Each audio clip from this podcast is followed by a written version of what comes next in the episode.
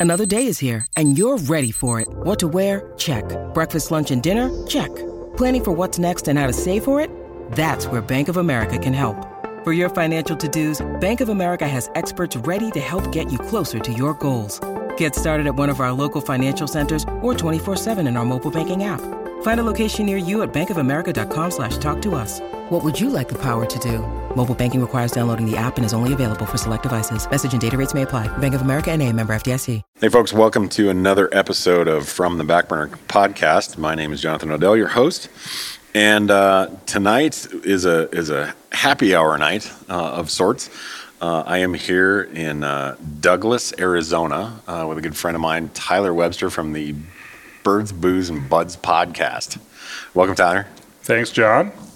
Um, and so the reason why we're here, um, uh, hopefully, if you guys saw uh, the the lovely post I'm going to get up on Instagram here uh, with that that wonderful bar in the background. Uh, we are actually in uh, it was the Avenue, right? Correct. The Avenue. Uh, this is a, a bed and breakfast sorts of uh, a place hotel. It is. here in Douglas, owned by uh, Tyler's aunt. uh, Correct. Robin. We've kind of turned it into a de facto quail camp in the last several years. It, it has been. Um, this is a, a really cool thing. So Tyler and I are down here in in Douglas um, because uh, Hunt to Eat uh, hosted a Learn to Hunt quail camp this weekend down here, and so that's why I said this was kind of our, our happy hour. Um, the the event's over. we we have a couple libations in, and We, we and- survived. we survived and, and all that. But um, uh, and if you're interested, you can actually listen to the podcast we did earlier with uh, uh, Mating Putelis on uh, uh, Tyler's uh, podcast. Uh, again, the the Birds, Booze, and Buds podcast. Um, we got a kind of chance to wrap up with with him there, and Mating had to get on the road, so uh, Yeah, he has, he has a long drive home. yeah, yeah, he had to get back up to Colorado. But um, uh, really, kind of a cool event uh, that you wanted to host this year. Yeah. uh, you know, the older I get and the more that I've gotten into this whole thing and conservation and teaching and all that kind of stuff, the more that I really kind of try to want to try to fi- figure out ways to give back.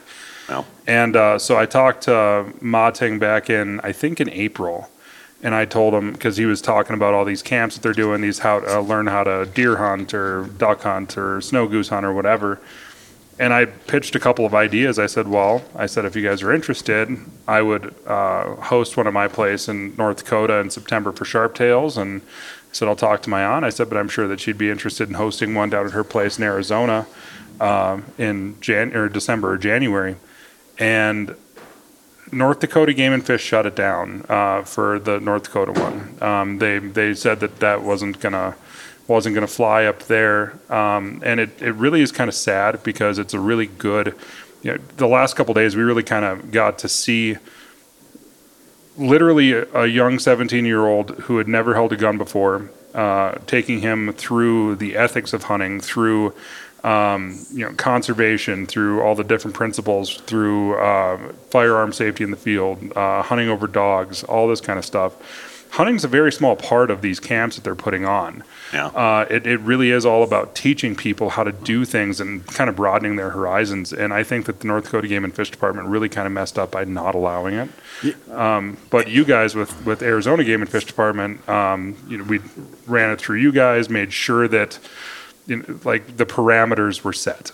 Yeah. And and you know by by following that, I think that it was a, a really good opportunity. Yeah, and I, it, what's funny is is, is um, I think Tyler kind of softens the blow in that, where he's like, you know, this is it's kind of a crash course for, for this. Of course, it was it was a young kid and, and his father um, who. Uh, they he was really the youngest of, of all the ones we had. Most everyone else was was a little bit older and, and Sure. folks from all over the place. But uh, it, you know, from a participant standpoint, I mean, we were we were pretty much uh, it was with a fire hose, like you know, just this this kind of introduction to like you know, it, it goes beyond the crash course. Like there was so much information, Yeah. that they got in such a, a small window of time.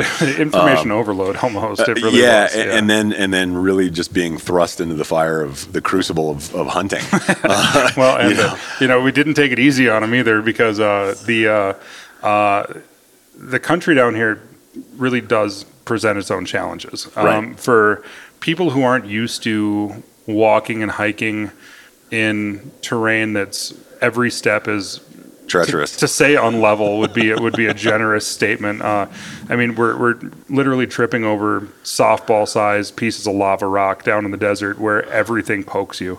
I mean, there's cat claw, there's uh, prickly pears, there's mesquite, there's everything.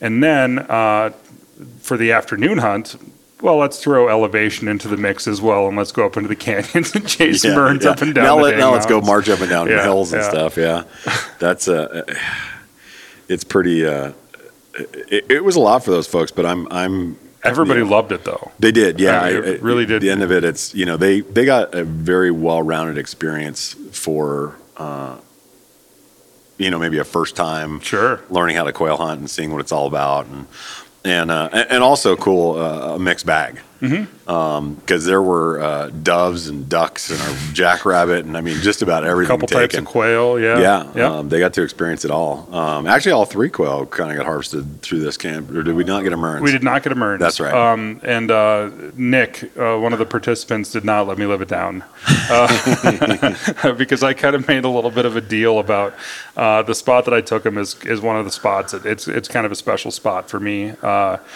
And so I was like, all right, I'm going to make you guys pledge secrecy that you're never going to go back in there, kind of a deal, because I like to go in there myself. And uh, when we got back to the trucks yesterday evening, Nick was like, yeah, I don't think you're going to have to worry about us coming back into your secret spot.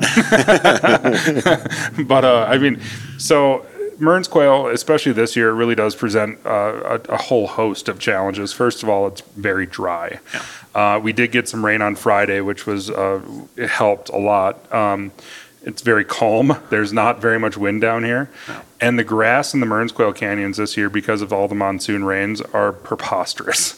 I mean, like it's waist deep and thick, and if the dogs aren't basically right on top of them birds, you ain't gonna find them. Yeah. So Yeah, I mean, uh, like they're there. Me, me and Wade have been talking about it for the last couple days because it just doesn't make any sense. Yeah. Uh, like we've just come to the conclusion that there's sign there. We know there's birds there. We just haven't found them yet. Yeah, yeah. It's it's. It, it- I mean that. Thankfully, that's that is part of you know. We call it hunting for a reason. That's I mean, right. it's it. The birds got to win sometimes. Yeah, they- it's never fun when they do, but they they need to win every once in a while. Yeah, it's uh, it, it can be challenging. I mean, obviously today we run through some some thick country, and uh, I I got a chance to go out with the the folks today. Thick and- country, yeah. and- Understatement of the decade. it was like trying to walk through a jungle with thorns. it was awful. Well, while they were doing that, I was as we were walking around. I, I saw some uh, uh, some cholla fruit, and I was like, I was like, you know, this looks like a much better hunt for me. I'm just gonna, I'm just gonna I'm just gonna pick up fruit instead of trying to shoot birds and stuff, and give everyone else a shot at it. But uh, yeah, it was it, it was a good time. But yeah, I, it can work kind of worry out. I mean, thankfully, Oh man. thankfully, I mean, we've had just a tremendous amount of food uh, available to, to keep, you know, everybody going and, and Well, full and all that stuff. I'm not And- sure how I can walk 20,000 steps a day and still gain weight, but I think I've accomplished it this week. Well, you know, Hank talks about, I mean, quail is really the, the only calorie negative sport at the end of the day from what you get out of it in birds to what you're expending to get On them. a So, I- yeah, on a good quail hunt, you can maybe maybe get a pound or two of meat. maybe. Meanwhile, you're burning 4,000 calories. Yeah, yeah. It's uh, yeah, but on top of that, yeah, the fact that we have we have eaten plenty and plenty good Yeah. uh, this whole time. It, it, it, thankfully for new participants, I think you know we, we we there were participants from coast to coast. I mean, we had L.A., we had Virginia, Alabama, Mm-hmm. Yep. uh, just Indiana. yeah, Texas, Yep. um, New I mean, it was- Mexico. yeah, it was it was quite the quite the assemblage of, of folks and all that that you know kind of got to experience this. And it, to me, I, I, I really like I like this because when um, you look at, at kind of that hunter recruitment that's kind of been going on all across the country, the large focus has been on kids. You know, and, and the fact that, that Hunty kind of came up with a different model. Most of the most of the, the camps that you end up seeing out there are usually given for free Sure. uh, you know, take people out, all this other stuff. But there, there really is a niche out there that wasn't being filled uh, that Hunty really kind of glommed onto and said, you know, there's a lot of adults who would like to learn how to hunt. Yeah. Um, and of course, they're willing to to invest in that experience, Right. uh, and kind of where this this camp idea for them, you know, came up from. And so, um, really serving, I think, a, an underserved demographic in this country uh, to Oh, I would agree with that. I mean, you know, the whole phenomena of uh, of adult onset hunting is fascinating to me. Sure. I have a couple friends. Uh, one of my best friends, Nate. Uh, he didn't start hunting until he was thirty, um, and now he's got three bird dogs. Hunts harder than I do. I mean, like he like it's almost like he hunts like he's making up for lost time. I mean, and th- these are people that are coming into it at a point in their life where they can actually afford to do these things. Where you know he can afford to buy dogs and he can go on these trips and he can get these these uh, experiences that he's kind of been wanting to do in a, in a way for his whole life. right. And uh, it's it's the, the the people that are coming into it now at at this late stage in life. I think that they're actually almost and I don't want to pit old hunters against new hunters, but they uh, I think that they have a better mindset even than some of the traditional hunters that have been out there for a long time that it kind of started taking it for granted a little bit. Like these people that are coming into it, they're like they're extremely excited to learn. Um, they're not like they have no idea what they're doing, and they're very willing to admit it. Whereas a lot of the old guard that's been there for a long time, you know, they may have their like we were talking about in my podcast earlier. They have their lane that they're really good at, but they're not very comfortable with getting outside that lane. Yeah. And these, the, you know, these new people that are coming in in their 20s, 30s, and even 40s, and and later, like Wolf, one of the mentors who was here, he didn't start hunting until he was like 50 or something like that, um, very late in life, and you know now he's really kind of jumped in head first, and it's really kind of a cool thing to see, and I hope it continues. Yeah, yeah. I mean, and that's. I think when you when you look at the overall, that was really the message. Was you know they they talk about the the demographic of hunters, and and for vast majority of the country, that means you know there's a there's a, a boomer population. Mm-hmm.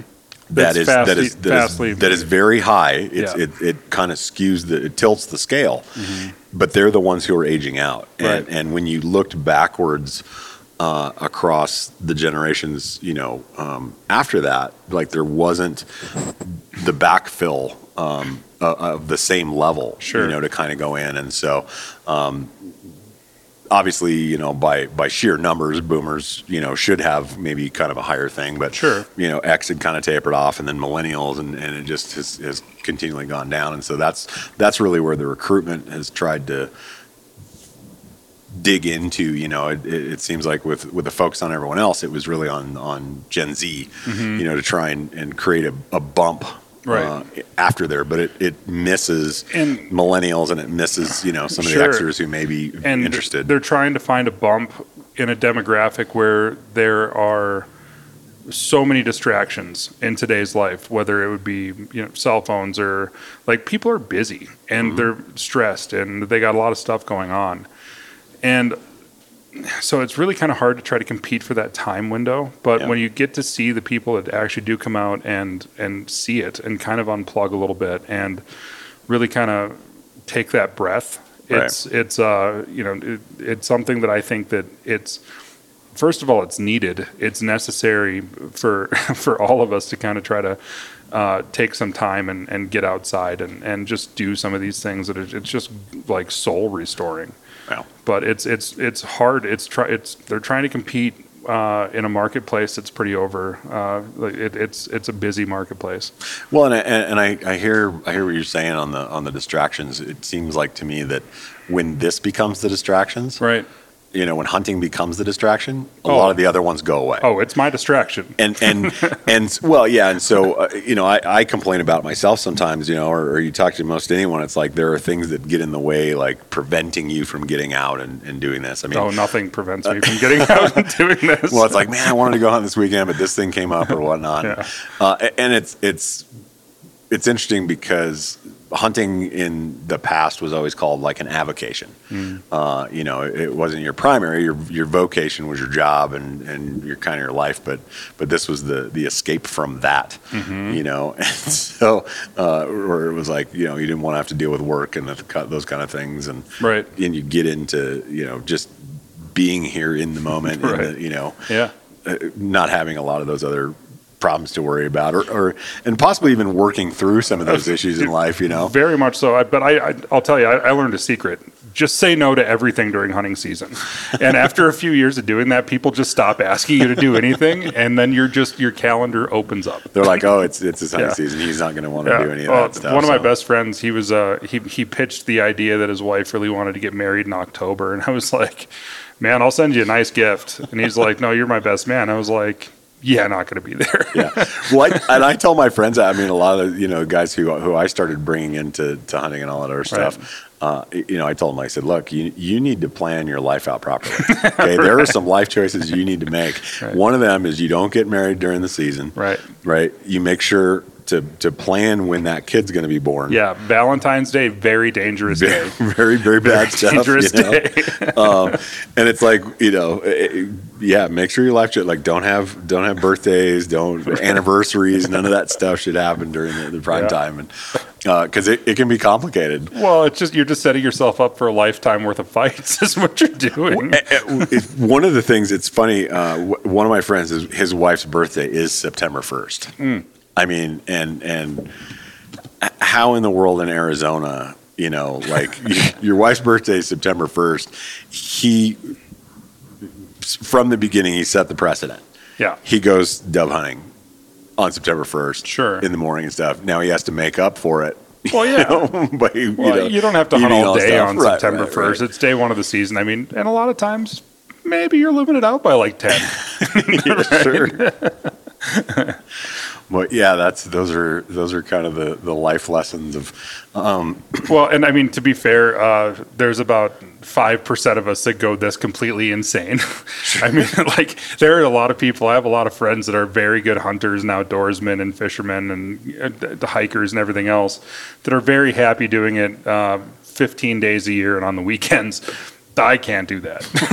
that is not, I don't live there. Sure. Well, you know, and we do know that. I mean, Randy Newberg has like he gives like the best marriage advice. Oh, I listen to it, even though I'm not stuff. married. right. He he gives the best marriage advice. Like, I I have worked long and hard with my. I, I give terrible marriage advice, first of all, but but uh, the few things I will say that somehow I lucked out and I was I was telling Motting this and, and he's like he's like man that's like Newberg level. He's like you gotta give me that secret. Because my wife now has figured out that when we want to go on vacation or when she wants to go on vacation, sometimes she tries to sell me on the vacation on what I can do hunting or fishing wise Sure. while we're there. That's good. And, uh, that's good marketing on her on her part. Oh yeah, yeah. She can she can sell me on that stuff and and you know lines up so that I can sneak away for like maybe a day or two and, Sure. and go you know experience that and stuff. So that's it's been hugely beneficial. I mean, like I I think I started working on it pretty early to say you know hey, you know we should do that. Oh, guess what we could do while I'm there? Yeah, Yeah. there's hunt going Right. on or something. You know, oh we could try fishing or something. So you know, and it's not like one of those obvious ones where it's like you know hey we're going to go to Alaska. Well, I think if you're going to go to Alaska, it's like Yeah. yeah. we're probably going to get on a fishing Right. boat and try and do some fishing. Hey, honey, do you want to go to North Dakota the second week of October and go up there and just hang out for a few? No, nobody's going to buy that, John. right for sure um, well and once i had discovered uh, hawaii um, honestly hands down I, I, I love bird hunting in a lot of other states hawaii was probably the, the most insane bird hunting I've heard. I've ever experienced on the Big Island.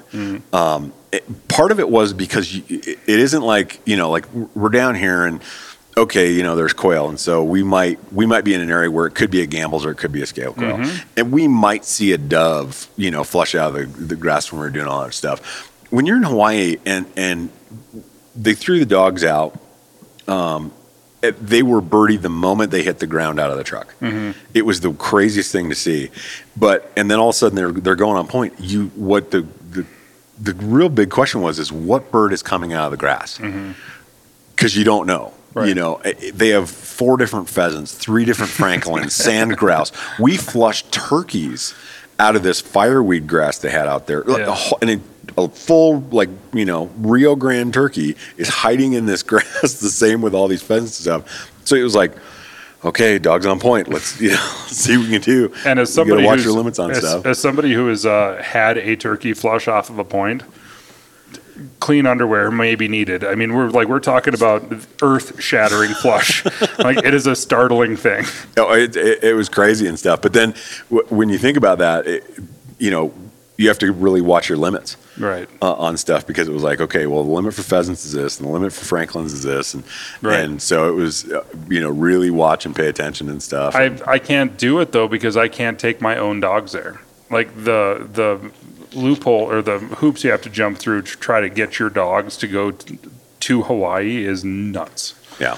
And I, as much as I love hunting, I love hunting over my dogs more. Well, your dogs would would have an interesting time in Hawaii if they were there, Yeah, based on how many feral cats. my dogs have no problem with cats. Really, they don't want to try and chase None. and eat them. Nope. Oh well, they could have fun doing it. Zero desire. Uh, in fact, uh, funny story. Um, some people who like cats, if they listen, if you have a huge cat contingency to listen to your podcast, Sure. I don't know that uh, they would like the story. But uh, I had a for a whole year. I had this big black tomcat in my yard out on my farm in North Dakota that I would occasionally see. I could never get it. Like, I mean, when I mean get it, I mean get it. Capital G E T I T. Uh, and uh, one night, I'm sitting on my couch, literally watching that 70s show in November. and It's pretty cold, and out on my deck, I can hear meow. I was like, "Oh, I got you now!" and so I go outside and I bring all three dogs out. I was like, "I just got this German short hair. Those things will kill a cat." I open up the door. There's, it's not that cat. It's a little year-old kitten or somebody, something that somebody dropped off in the country because people are dicks. Uh, but uh, uh, and all three of my dogs like ran up to it and sniffed it. The cat ran in the house, and all three dogs went and laid down by it. I was like, "Oh, come on!"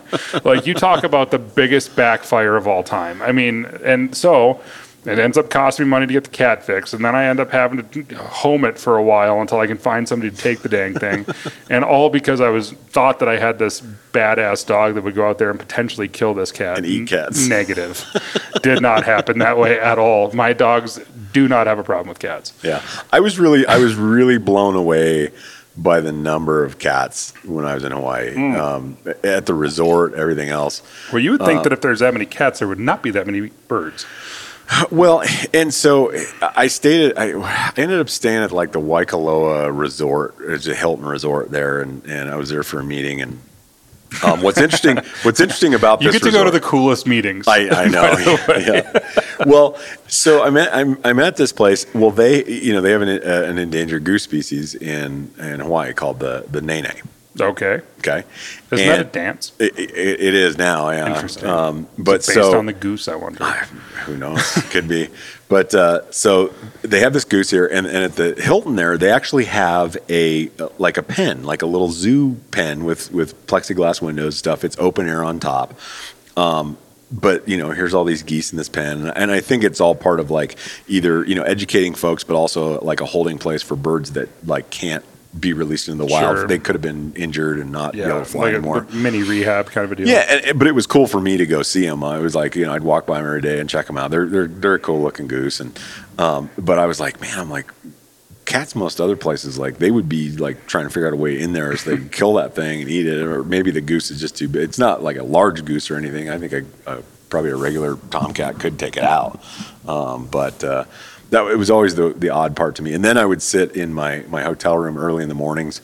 Uh, I'd go out on the balcony, and watch. Uh, they had these golf course. You could see this golf course from up there, and uh, I'd watch the mongoose uh, run around Oh, really? the, the golf courses that they had brought out there. Yeah, it's it's it, it was very very strange, kind of a surreal experience. I'm like, because at first I was like, what is that running around on the golf course? Because they just they almost look like ferrets, you know? Right, Kind of- right. I'm like, what? what That's a weird looking mink. Yeah. and I'm like, oh wait, that's a mongoose and stuff. So, uh, very, and turkeys are nuisances there. Right. That's the other weird. I drove through a neighborhood, and there were literally turkeys sitting on the the trunks of cars Hmm. in a neighborhood, roosting at night. And I was like, uh, what? How? You know? no one, no wonder why they're like, yeah, go, you know, go lack shoot of a a bunch hun- of lack of a hunting culture. is go go shoot a bunch Yeah. of turkeys. You know, um, I, their their limits are pretty generous in the I fall. bet. uh, bet. for fall turkeys, but yeah, really kind of wild. You've been bird hunting. I mean, obviously, you you spend a lot of your year traveling and, and bird hunting and all that other stuff. Like, 136 days a year. and I, I know you like Arizona, but do you have like any other favorites like throughout your year that you're kind of like, Well, I can give you a couple. Yeah. Um, I can't like North Dakota is always going to be number one for me. It's home Yeah. for starters, uh, and this is the first year in a long time that I really didn't. Uh, uh, I didn't really adventure out too terribly much this year. So I started my my season this year uh, with a pretty epic um, Montana trip that I've been doing now for a couple years, and when I got home from that, I was like, okay, North Dakota is where I'm going to be for this year because our bird numbers were bonkers, for starters. Uh, and it was the first time in I think five years where I didn't take any other trips out of state from like say September 10th until now. Uh, and I kind of like it was kind of almost like a coming home season for me where it's like, okay, this is actually it's still pretty dang cool. You know, I mean, I can go out and I can walk out of my house and go and shoot three different species of birds from my yard. I can go out and shoot sharp-tailed grouse and Hungarian partridge and pheasants, and I've shot snow geese off of my off of my porch. I've shot uh, I shot a swan off my deck one day that I was very concerned was going to land on my roof and cause stru- structural damage. Um, but so North Dakota is always going to be number one for me. I mean, it's it's uh, it's a very special place. It's been a destination for wing shooters for a very long time, and with very well deserved. And I know you can attest to that because uh, I took you hunting up there.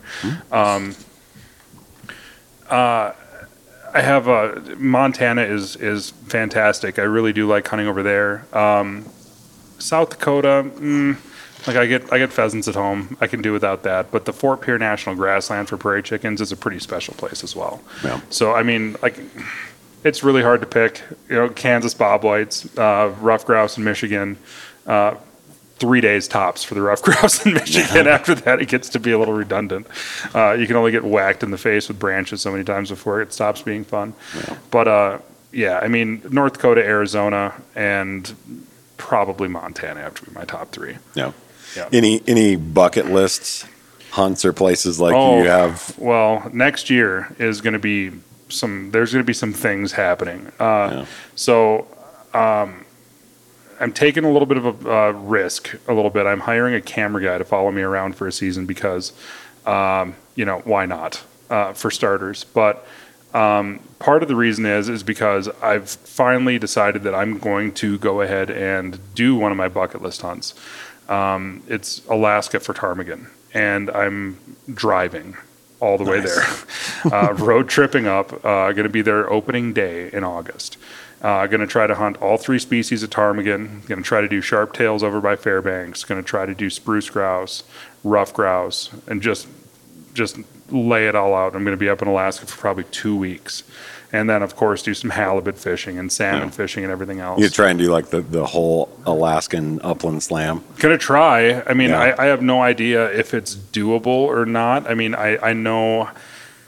Thankfully, having done my podcast now for four years, I've got some some dudes that uh that, that I know and that uh, I, I they don't owe me any favors, but they will do me a favor. Uh, Sure. So you know, uh, and they they know that I will return the favor if they ever come down uh, this way, um, meaning the states at all.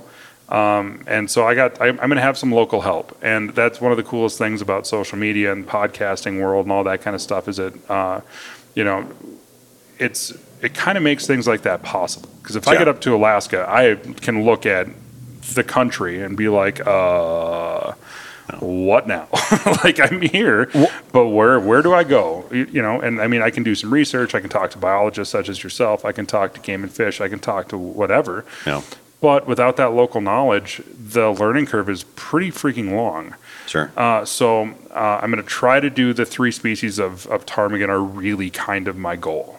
Sure. Um, because I've done um, I've done spruce grouse and ruffed grouse and sharp tails. I haven't done the sharp tails in Alaska, but I've shot plenty of sharp tails, and they're sure. similar, right?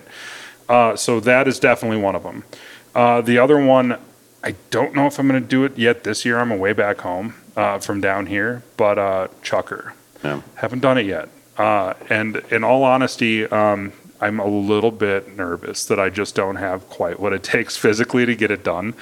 Uh, but it's, you know, I'm not getting any younger, and uh, I know that I can go up and down Mearns quail canyons. Uh, I mean, like it can be steeper, um, but you know, I'll just do what I can and see what see if I can get one or not. Nice. Yeah, I, I don't have that many that many species left to knock off the bucket list. Yeah. I got uh, mountain quail and valley quail, which I hope to check off next year as well. Chukar, and then the three ptarmigans, and that's it. I've done I've done all the rest of them. I- I'll, I, I want to give you a super pro tip from from personal experience on mountain quail. Um, shoot them uphill only from you. I have I have been in the coastal range yes. and uh, in a very very steep segment and shot one below me Yes. that rolled all the way to the bottom, and I had to go all the way down to retrieve it and come. Of course, you have dogs, but but and then had to come all the way back up to where I was because we were working our way uphill. so it was a it was a little frustrating to to, to say the least. To I uh, like, I have I have made a career out of uh, being the downhill guy. so uh, anything that I can do uh, to make it easier for me, I, I'll take Yeah. any advice I can get. yeah, shoot them uphill so they roll down to you Yes, instead of all the way to the bottom. So, um, I, I want to pivot just a little bit um, because I, I think you made a, a, a really kind of a great uh, segue for that.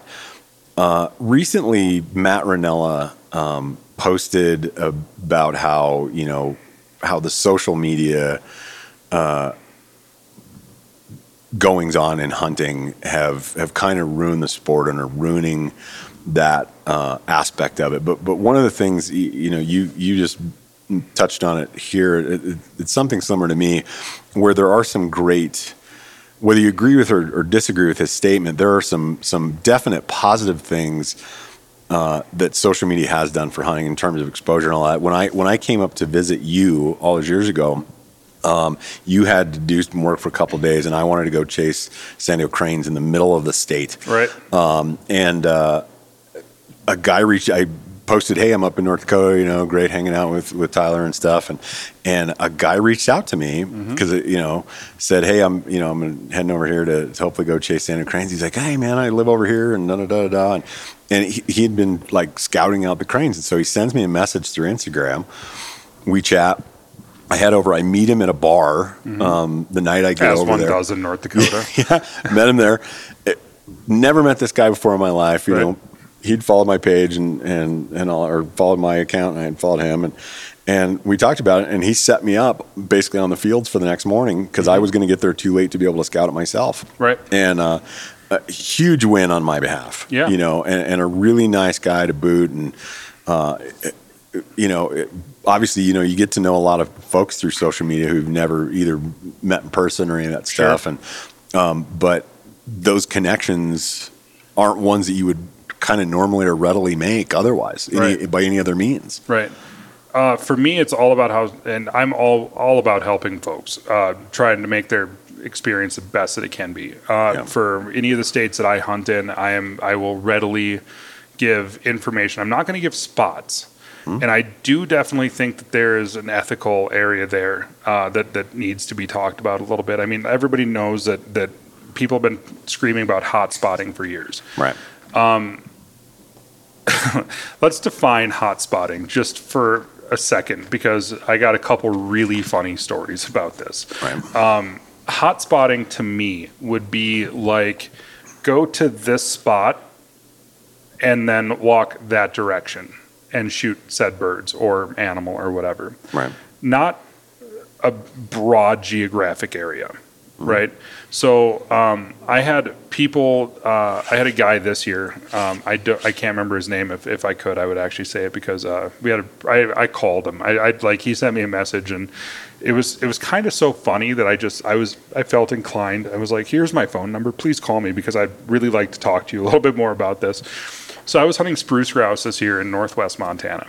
And I said on Instagram, I'm hunting spruce grouse in northwest Montana. And I get this long Instagram message about how Uh, it's a finite resource and a finite amount of land for people who don't own their own and all this kind of stuff. And I was like, Montana's the third biggest state in in the country, uh, behind Texas and Alaska. Northwest Montana is the size of freaking Iowa. I'm not hotspotting by saying Northwest Montana.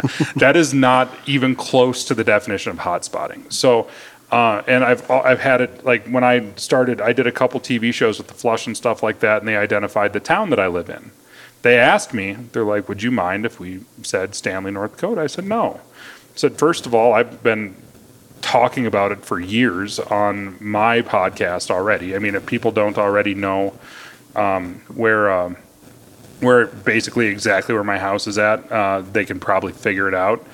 Uh, but like, I, it doesn't bother me. Right. Like by saying a town, people still have to do their own work to go out and figure it out. Uh, to you know, you can ask me what kind of uh, habitat I'm finding them in, what kind of whatever. And then you can go out and you can kind of find your own spots uh, on, you know, all on your own. And it really does come down to how somebody asks me for information. Uh, if somebody sends me a message, hey, uh, I need a spot, I'm looking for pheasants, where do I go? Well, I'm probably not going to answer that question. You know, I'm not going to, you know, if you say, hey, I'm up here, I'm looking for pheasants, I'm over by this town, um, what are you finding them in? Uh, what should I be focusing on? What shouldn't I be focusing on? Uh, I will answer that question. And so the whole conversation and and the the article or the yeah the article that that Matt Rinella uh, wrote, I think it's a little bit misguided. Um, like I, I don't think that. Um, I think that social media has a lot of net positives for hunters. Um, especially for people who have a little bit of an adventurous spirit that want to go and try something new that they haven't done before. Sure. Uh, you know, like say somebody from the East Coast, they're like, man, you know, I, what I'd really like to do is go down to Arizona and go hunt Mearns quail.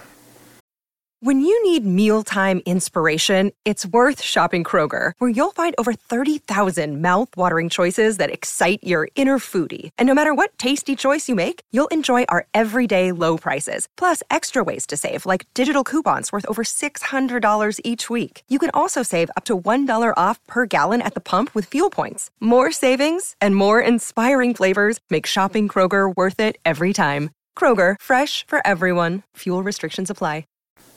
Well, good luck. I mean, like, you know, without asking for help and like even asking you or the game and fish or hiring a guide or something like that, um, like you're kind of like, like it's a long shot that you're actually going to have a trip that's successful enough for, to make you want to return. Sure. So by making a post in something like the Project Upland community page, or you know, reaching out to a podcast, or um, putting a post up on Facebook or Instagram or whatever, you know, maybe there's somebody out here in Arizona that wants to go to where you're at and do what your state is really good at. There's nothing wrong at all in my mind with sharing information. Uh, I think that it's a really good thing, and it makes our community tighter as a group. Yeah. I, I mean, I, I just that, that's my thoughts on the whole thing. No. I, I have uh, I have shared a lot of information. I've taken a lot of information, um, and I will continue to do so uh, Sure. both ways. Yeah, and there, and there are some things I, you know. So, a- as an example, um, you know, waterfowl hunting here in Arizona. Sure. Okay.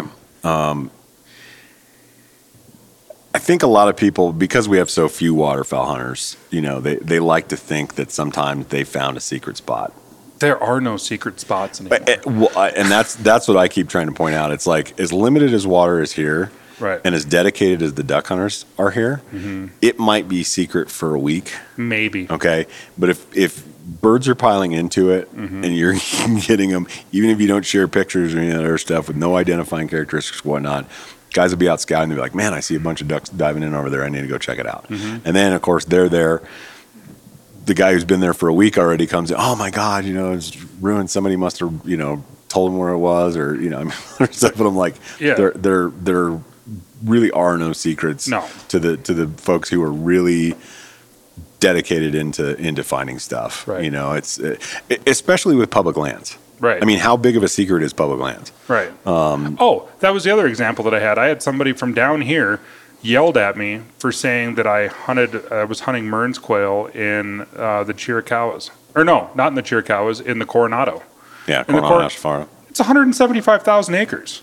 Yeah. That's not hotspot. I'm Sure. sorry. I mean, like, it's a big place, Yeah. right? I mean, like, it's, Over several mountain ranges. Yes, yes.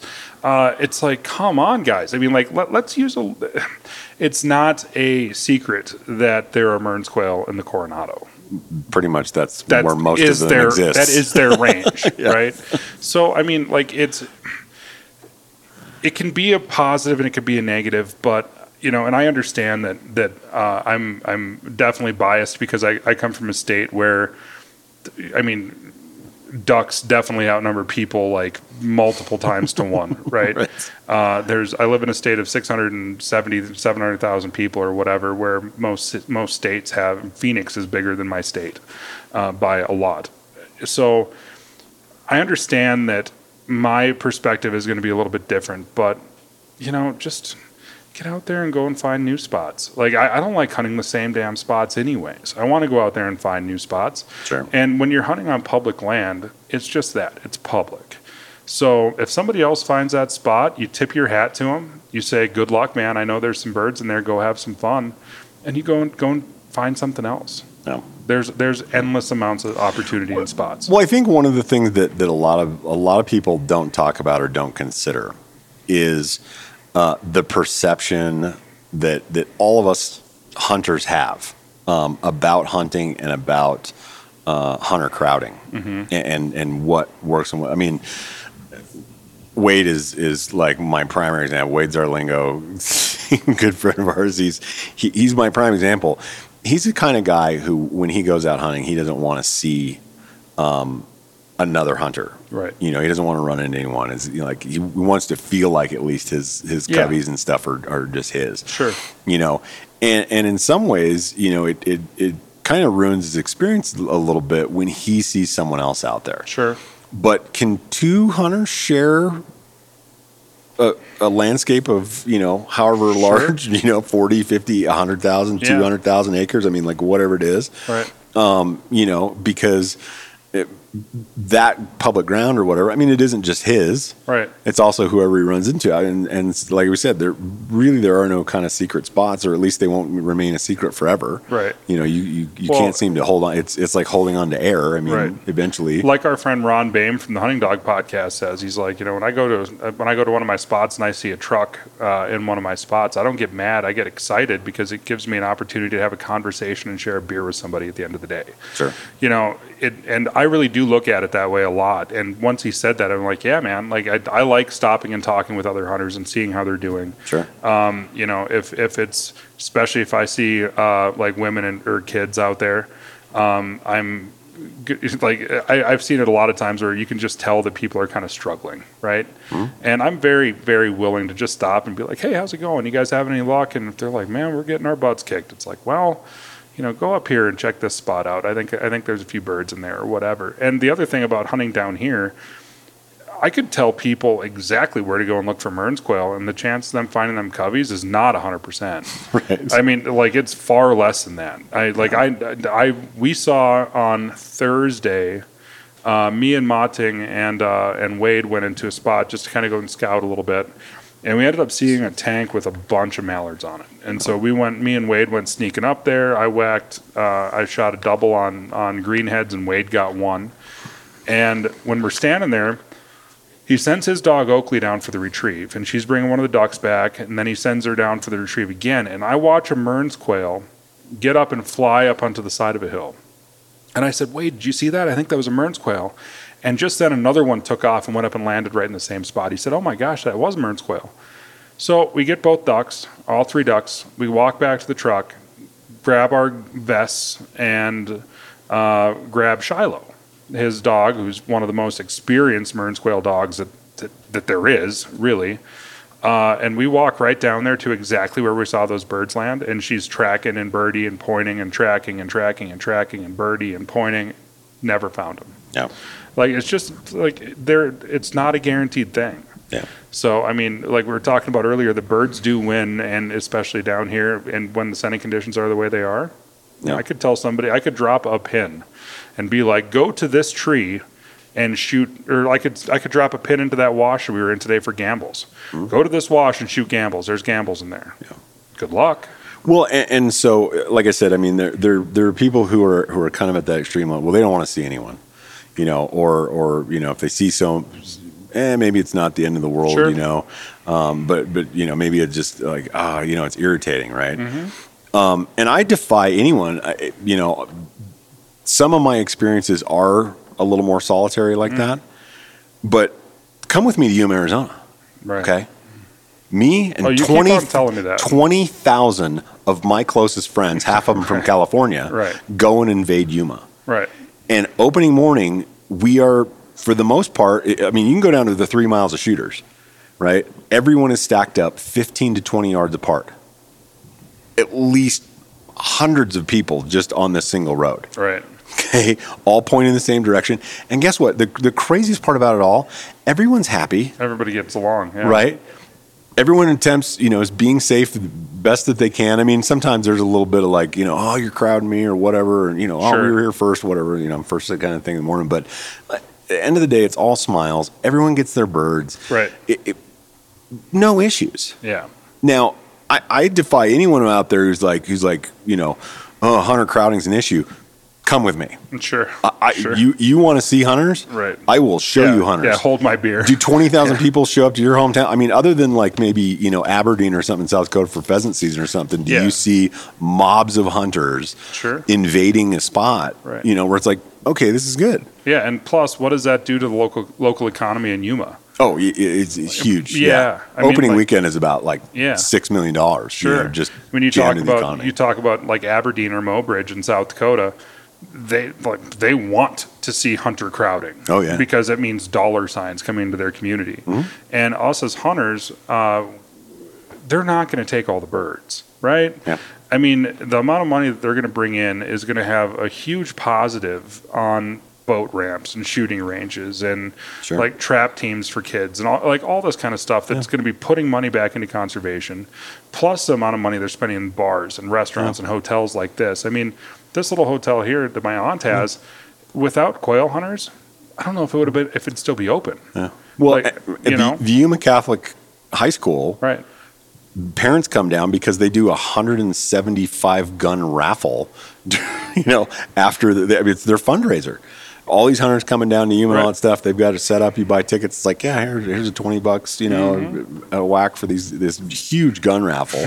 Um, and it's just, I mean, it's it's a ton of start stuff. but- asking people to buy raffle tickets after about they're about three margaritas deep and Yeah. watch the 20s come out oh yeah, it- it- but it's it's one of those things where you know I, I, I would defy you you know to say uh, uh, just even aside from from the economic benefit. Sure. We as hunters talk about improving our image to the public and all that stuff, and when you have an entire town, okay, of people who are supportive behind you. Mm-hmm. That, that a that a, a city might come up and go to bat for you, right you know, because our town relies on hunting, right you know, I mean, that says something even more than just, you know, hunters kind of go, no, no, we're good people and all that Sure, other stuff. I mean, like, you know, a, a town can literally say, no, we want hunters. We need it. And, and our image in that town, goes up you know, Yeah. uh, well, it's just, it, it, it is important. You know, those are kind of the, some of those other things. The fact that, that we show up and support and, and, and go to local businesses. Um, you know, when I go crane hunting, I mean, they're they're here in these small towns here in southeastern Arizona, Mm-hmm. um, and and I make sure to man, I I stop and get gas and I stop and get ice, um, and I and I go eat at the local restaurants. Yes. you know, and I want them to see us there because I want them to go, oh, you know, the crane hunters are here, Mm-hmm. um, because they come every single year and and you know buy some food and and you know have a couple dinners here, whatnot, order pizza.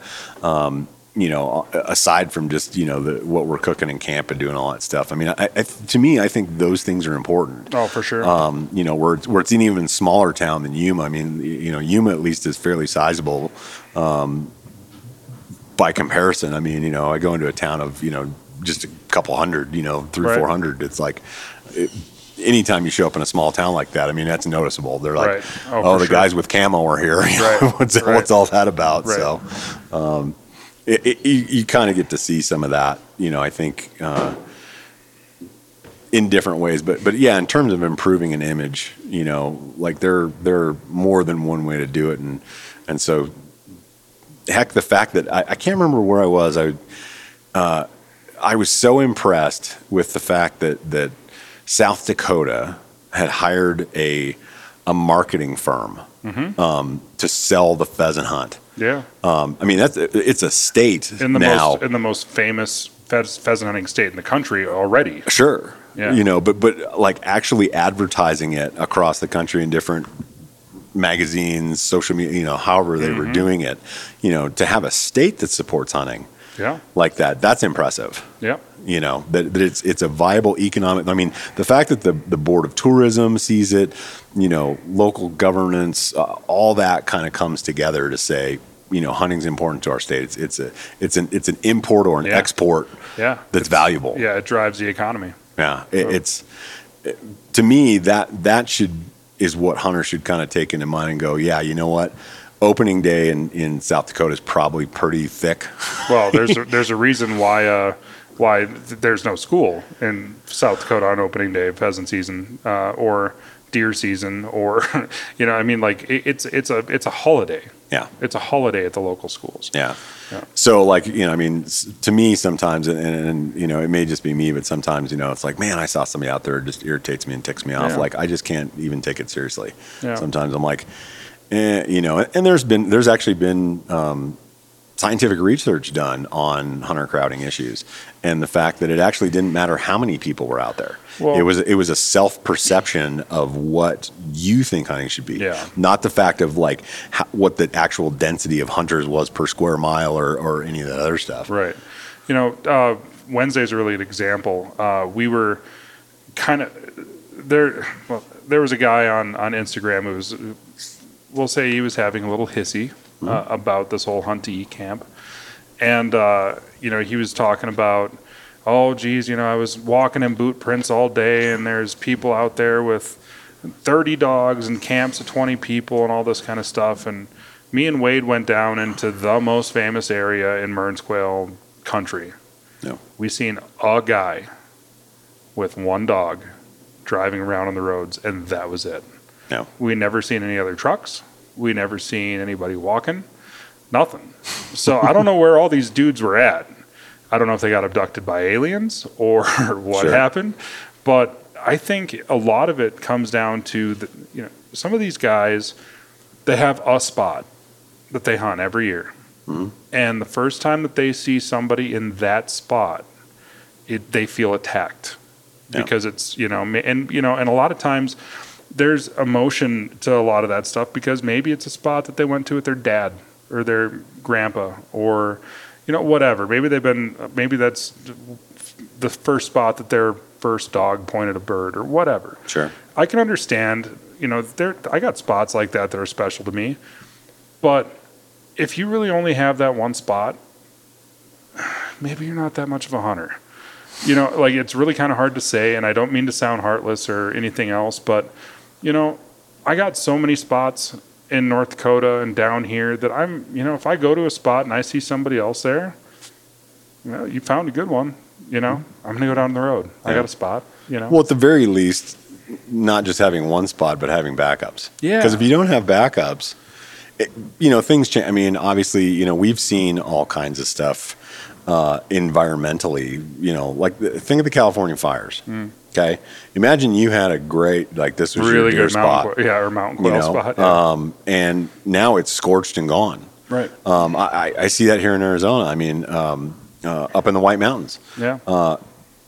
man, I had I had some great blue grouse spots up there Mm-hmm. before the the last big fires went through the Bear Wallow and all that stuff, and it's sad to me because I go back there now, and uh, part of me like I enjoy the memories that I have of grouse hunting there. Um, you know, it was it was spectacular, but it, it, of course it doesn't look anything like it does today. You know, and it'll it'll it won't come back in my lifetime. Right. You know, the the, the spruce fir conifer forest, like Yeah, it takes too long. It's it's not going to come back, and Right. and to have the grouse come back. And so the the one thing that I do kick myself, I think a little bit on it is that man, why didn't you enjoy this more? Sure. While you still had it Sure. um, you know, like, oh man, it's gone. And, and so I'll never be able to, to, you know, hit that spot again. And so just having your spot, Right. I mean, Well, things kinda- happen. Right. It's kind of like those people that uh, uh, all day long today. And again, I, I really do love all my listeners and everything else. But I get a lot of messages. Um, they're like, what are bird numbers like? We're thinking about coming down to Arizona. It's like, well, if you're thinking about coming down, come down. It doesn't matter what bird numbers are like. I mean, it's better than staying at home in Minnesota when there's nothing else to do. And it's frozen. It's it's nice weather. People are great. Food's fantastic. You're gonna find birds if you walk. Uh, but it's like it's a lot like those people that, you know, if bird numbers just don't look good, eh, you know, we'll go out next year. yeah, some, somehow the, the, somehow success started getting engaged in harvest, Right. like in successful harvest. Right. and you know I- you hear a lot about it uh, like in hunter ethics and, and hunter ed classes and all that other stuff it's like it's like killing something isn't the measure of success of that hunt Right. you know The memories are. yeah and, and the experience and, and all those things you know maybe either being out there with friends and family and all that other stuff but yeah so many times i think people get caught up in the, the you know a successful hunt means that i've harvested limits every day and, and all that other stuff i mean one, one of the, the funny things is it because part of bird hunting too is it's it's uh it's relative there, there's all these relativity scales regionally and state to state about things uh, uh, when I first got to Minnesota, and and my first like I finally was in the in the North Woods, in in bird hunting season. I was like, yes, man, I'm gonna go get Right. to hunt ruffed grouse for the first time. Heard all about right. I got up there, started talking to guy. Yeah, oh, you, oh, you know, you do anything after this meeting? I'm like going, yeah, man, I'm going grouse hunting. They said, oh man, it's really bad you came this year. It's a terrible year. It's a terrible year. And I'm like, I'm like, well, okay. I mean, I, I'm gonna get to experience this. You know, whether it's a good year or a bad year. Like, I'm, I'm here to experience ruffed grouse hunting, go see the woods. Like, because I'd heard so much about, it, I've seen so much. You know, and uh, uh, I was like, okay. And so I go out. Um, grouse, you know, guys are like, you know, this forest or this, that, and the other thing. And I'm like, I don't have a dog with me. I got my shotgun, I got my license, and and one guy who had a dog, he was going to be able to. We were going to link up, but it was going to be later, so I had some time on my own. So I get out, kind of in my first area. I actually got my first grouse completely on my own, just no dog, none of that other stuff, and uh, really cool. I was actually I was running after this stupid grouse. I saw him cross the logging trail in front of me, and then I like was trying to run You didn't and cut him off. Randy Newberg it No, no, I it on the didn't, didn't skeleton shot. I got him to flush to shoot him, and and it was it was pretty cool. And so, um, but then I, I just started, you know, going, and um, I'm walking logging roads, and I'm literally flushing four grouse per hour. That's great. Okay. That's no, really no, no, no. In Minnesota, this is bad. This is bad in Minnesota. This is a bad year. It's off year. No dog, no, no. I'm flushing four grouse an hour off logging roads. Right. Right. And so I got a chance to later on, like we, you know, uh, it was at dinner one of the nights and, and all that stuff. And, and I said, I said, well, what, you know, if, if, if this is year? a bad year, what does a good year look like? You know, and, and they were like, oh, you know, I said, cause I was, you know, I'll do four, four grouse an hour any day Forever. of the week. I think yeah. that's awesome. And they said, oh yeah, it probably would have been like 12 to 15. Dear God, like that's that's just unfathomable to me. And I, you know, I think it's the same here with Mearns quail. I mean, you know, average years for Mearns quail, average here is a covey an hour. Right. Uh, for most quail species, that's pretty phenomenal. Yeah. You know, You don't get that on, an Bob average in. Kansas. I'll tell you that Yeah, right now. on an average year to see one covey an hour, Right. walking around out there, th- that's pretty awesome. You know, Right. you can put it in an eight-hour day, have eight possible chances. You know, right. I mean, that's that's fairly decent. Yeah. And so, like, you know, when you hear, oh, you know, it's a below average year, darn, you Yeah, know, yeah, it might be an hour and 15 or an hour and a half for Yeah. every cover. Well, Well, like know. yeah, the, this year uh, was another good example in North Dakota. Everybody's like, "Oh man, drought must have really affected the birds." I was like, "It's North Dakota, guys. It's always going to be better than most of the other alternatives for pheasants and sharptails and huns. Just like go or don't go, I don't care. But I'm telling you that there are birds, and you will find them if Yeah. you get out and walk." I mean, you're not going to trip over them in a Walmart parking lot, but you will find birds. If people need them jumping into their game They bag really or do, something. yeah. So Uh, you know, and you you you were talking about how like with bird hunting, everything's really relative. Um, bird hunters and and fishermen. Uh, to a certain extent, the farther you get into it, the more that you really just want to try to handicap yourself. Yeah. Like, I mean, fishermen, when you can go to a trout stream and you can catch them with uh, not bobbers, but floats right. uh, and egg sacks or something like that. Well, that's a little, that's cheating. So we got to try to come up with some fly pattern, and we got to do this, and, and like I get it because uh, I'm hunting with pointing dogs on birds that typically don't want to hold, and instead of doing it with a semi-automatic 12 gauge, I'm doing it with a side-by-side 410 um, because. Uh, uh, it's not hard enough to try to hit something the size of a tennis ball with something the size of a beach ball in the air when it's flying 40 miles an hour. Uh, I just got to make it that much harder for myself because it's not about killing the birds at all to me. It's about me getting out in the field and experience experiencing it with friends in a place that uh, wherever it's at that I can see the beauty in. Yeah. I don't like hunting in ugly places, which is why I come down here. I mean, like I told you guys earlier, if you guys could get two sunsets a day, this place would be pretty out of control. uh, and I like being in the field with my dogs and watching my dogs run. If my dogs point birds, you know, it's all. It, you watch a covey rise like we seen today uh, down there when we were chasing Gambel's. Right. I'll remember that forever. I mean, we had 40 bird covey fly back over our head. Uh, or this evening, me and Wade and you and Wolf and Josh, we kind of went out on a walk this evening after everybody else took off from the hunt to eat camp. And uh, I had Rusty, my oldest dog, out, and I took Wade one way, and you three went the other way and did better. Uh, quite frankly, you guys shot more birds than we did. But uh, I got to watch Rusty track down a covey of, of scale quail, and they flushed right in front of Wade. Right. And Wade loves squa- uh, scale quail, and he has a little bit of a curse going on with him. so, but like, it's about those experiences. We Right. only killed me and Wade killed one bird uh, between the two of us, Yeah. And it's a hunt that I'll always remember. Like, it doesn't. The number of birds you kill doesn't matter. Sure. Like it's consequential. So, Yeah. yeah. Well, we we talked about that actually with uh, some of the participants here. You know, like Yeah. like, you know, which talked about your obviously your first hunt and Mm-hmm. and those kind of things. But but you know, I mean, when you talk about memorable hunts and and all that other stuff, uh, it- I mean, I, I think there's just too many to list. You know, and all for very different reasons. Right. Like you could say, what was you know your favorite hunt for this species or that species or or you know what's your most memorable um, because of you know something sentimental or you know Right. um, there- there's so many of those you know as you kind of go along that that it's hard to even just pin down um, you Well, know. I mean, you asked me what what's my favorite state to hunt. I couldn't even do that.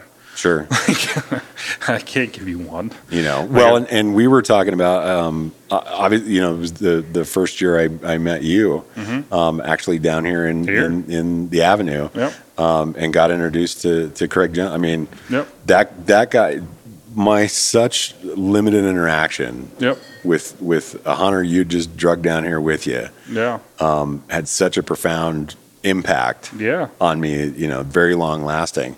Um, like it was, it was crazy to me. We went up into the poker room Mm-hmm. and there's a bottle sitting there and it just like, that was, I got Yeah. taken right back to that moment and thinking about Craig and just kind of, you know, um, Yeah, we, you, get a little misty still. yeah, and I mean, if if for those of you who don't know, um, Craig Jones was a was a guy that um, uh, Tyler had met through Through social media. through social media. Like it's a it's a crazy story. I mean, you know, the whole reason that we're all sit, that you and I are sitting here doing podcasts uh, at this place and know each other is because Ron Boehme started the Hunting Dog podcast. yeah, And I listened to it because I was a rural mail carrier and I was tired of listening to the friggin' radio. And so on the third episode, he has this crazy dude on there named Craig Jones. Yeah. And I could instantly tell that I liked him. Yeah. Like he's mischievous and he's very much full of it. And he's just got all these wild stories. And so I sent him a message on Facebook. And this is 2014, seven years ago. And, uh, and he on the podcast he's talking about coming to North Dakota every year to hunt pheasants. So I sent him a message. I was like, "Man, if you really want to do some bird hunting, not just pheasants, but bird hunting in North Dakota, get a hold of me." I said, "I'll take you out." And uh, so we kind of this is like May or June, and so we start sending messages back and forth over Facebook, and then pretty quick it turns into uh, a meme war, and then it turns into us, you know, trying to do stupid things with our dogs to make each other laugh, and then phone calls and everything else, and then pretty quick he he calls me. He's like, "Dude, we're gonna be up there the last week of October. Do you have a day that we could meet up and just hunt someplace in between?" And I said, "Yeah, man." I said, "But come all the way up to Minot. Uh, it's where I was living." And uh, he came up and he brought five friends with, and they uh, they're like, well, we're just gonna hunt for the day. And I was like, okay. And we had so much fun. They they're like, man, would you mind if we just stayed and hunt one more? Well, hunt in the morning and then take off. They ended up staying for four days. like we just instantly hit it off. It was like we were long lost friends that we'd never met before. Just just Right. met in person for the first time. And so it all kind of led to that next year. Uh, he was going to come down here with us the first year that I came down here in 15.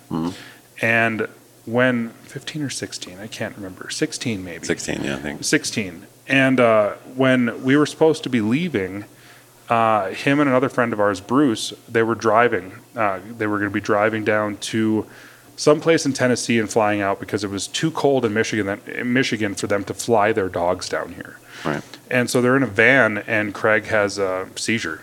And thankfully, Bruce was driving, but he had a seizure, um, 45 years old, zero history of epilepsy or anything else. Um, instantly, when I got the phone call from Bruce, I was like, that's bad.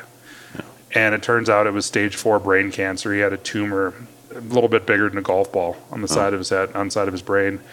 And uh, so from the hospital bed, I was down here when we get when we get the news.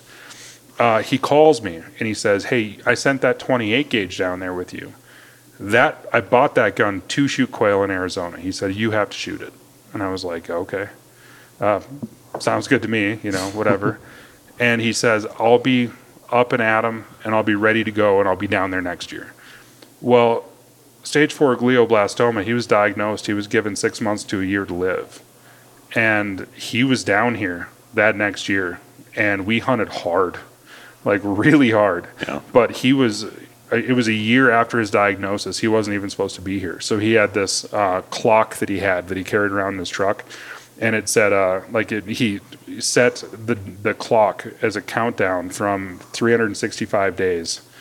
And after that, every day after that, you know, you'd call him and talk to him and be like, "How's it going?" He's like, "Well, not supposed to be here, still here," you know. And he really had that kind of mentality. And he came down here and we lit it up, man. It was fun. And uh, he brought a bunch of Pappy Van Winkle bourbon and cigars, and we uh, we drank way too expensive bourbon and hunted a lot, and we shared a million laughs. Yeah. Yeah, No, and it, it, it was amazing. I mean, it was like one of I. First of all, like for any of you who who know Pappy Van Winkle's like like bourbon, it's it, you know how hard it is to come by. First and foremost, um, uh, there are lines outside liquor stores most states on release day every year right. um, and only so many get sold, and, and it's hard. For those who don't know, it, this is this is a, a really highly sought after bourbon. Yeah, top of Um, the pyramid. Yeah, it's it, it has a long history, a big name, and does not go for cheap No. uh, at all. And he brought a freaking case. Oh yeah, yeah. And so when I walked into the Avenue and and meet Tyler and these guys and, and Craig's there and stuff, and I like see all this bourbon. I mean, I was like, I am immediately outclassed, outshined, walking in here, going, okay, this is this is a whole new world for me because like there was he had the box of cigars that's dipped in pappies, and I'm like, what is going on? And so um, I had mentioned earlier, you, you know, we walked up into the poker room and and there's there sits on the table uh, an empty bottle Yep. of the 10 year Pappy Van Winkle and stuff, and and Yep. so I just had to grab it and Yeah. you know made me made me really kind of think back to to Craig and and. Uh, you know, I'm, that that dude was just, you know, Yeah, but but it- we're it- gonna hunt. We're it- gonna. Uh, it, really does tie back into the conversation that we've been having, though. I mean, I would have never met him without social media. yeah, Uh, he was uh, influential uh, cog in my life. I Yeah. mean, from only knowing him for like we were only friends for five years, four years before he passed away. Um, but he'll go down in history as one of my greatest friends ever, and he taught me so much about how to live in the moment. yeah, I mean, when a person of that age is literally given a death sentence and you have a now your life has an end date, it has an expiration date. And to just kind of look at things in a di- like just change his perspective like that. yeah. And he's like, "All right, Well, there were Well- there were so many things that he said that that yeah did have a profound, you know, they they were very profound in and of themselves, but also to like to to look the man in the face, Mm-hmm.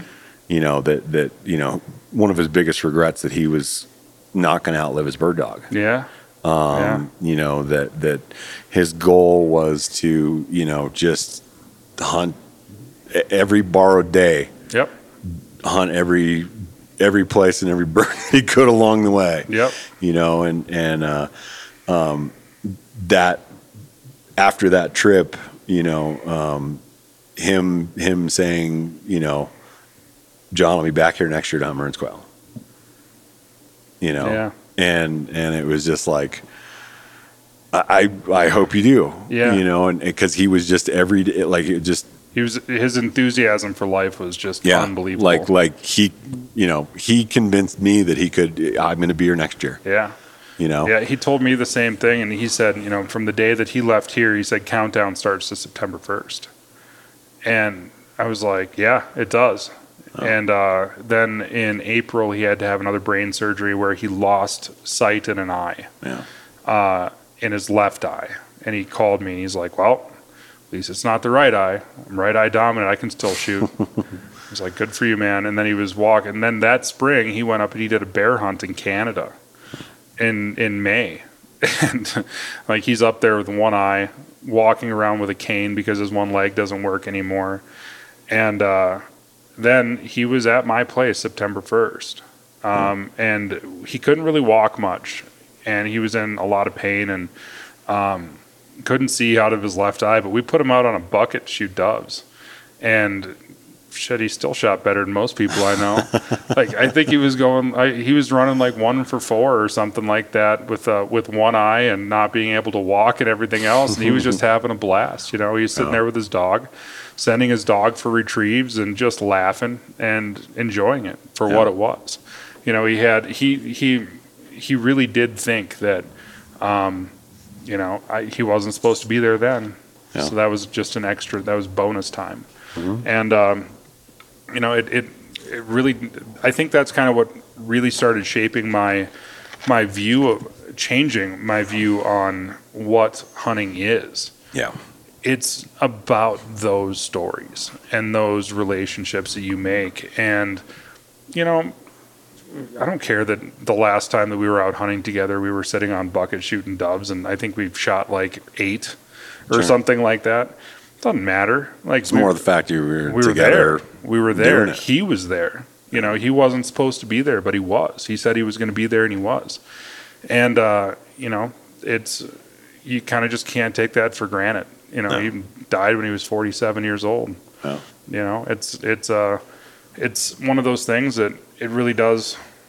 It gives a person a lot of pause. Uh, you know, it ma- makes you think about things just a little bit differently. Yeah, yeah, it does. It's uh, it, it was it was rough when I got the news from you. Mm-hmm. Um, you know that he'd passed, and and it was just like uh, like the air just. I remember I remember uh, you and I at your place Mm-hmm. uh, when we got a, a setback announcement. Yep.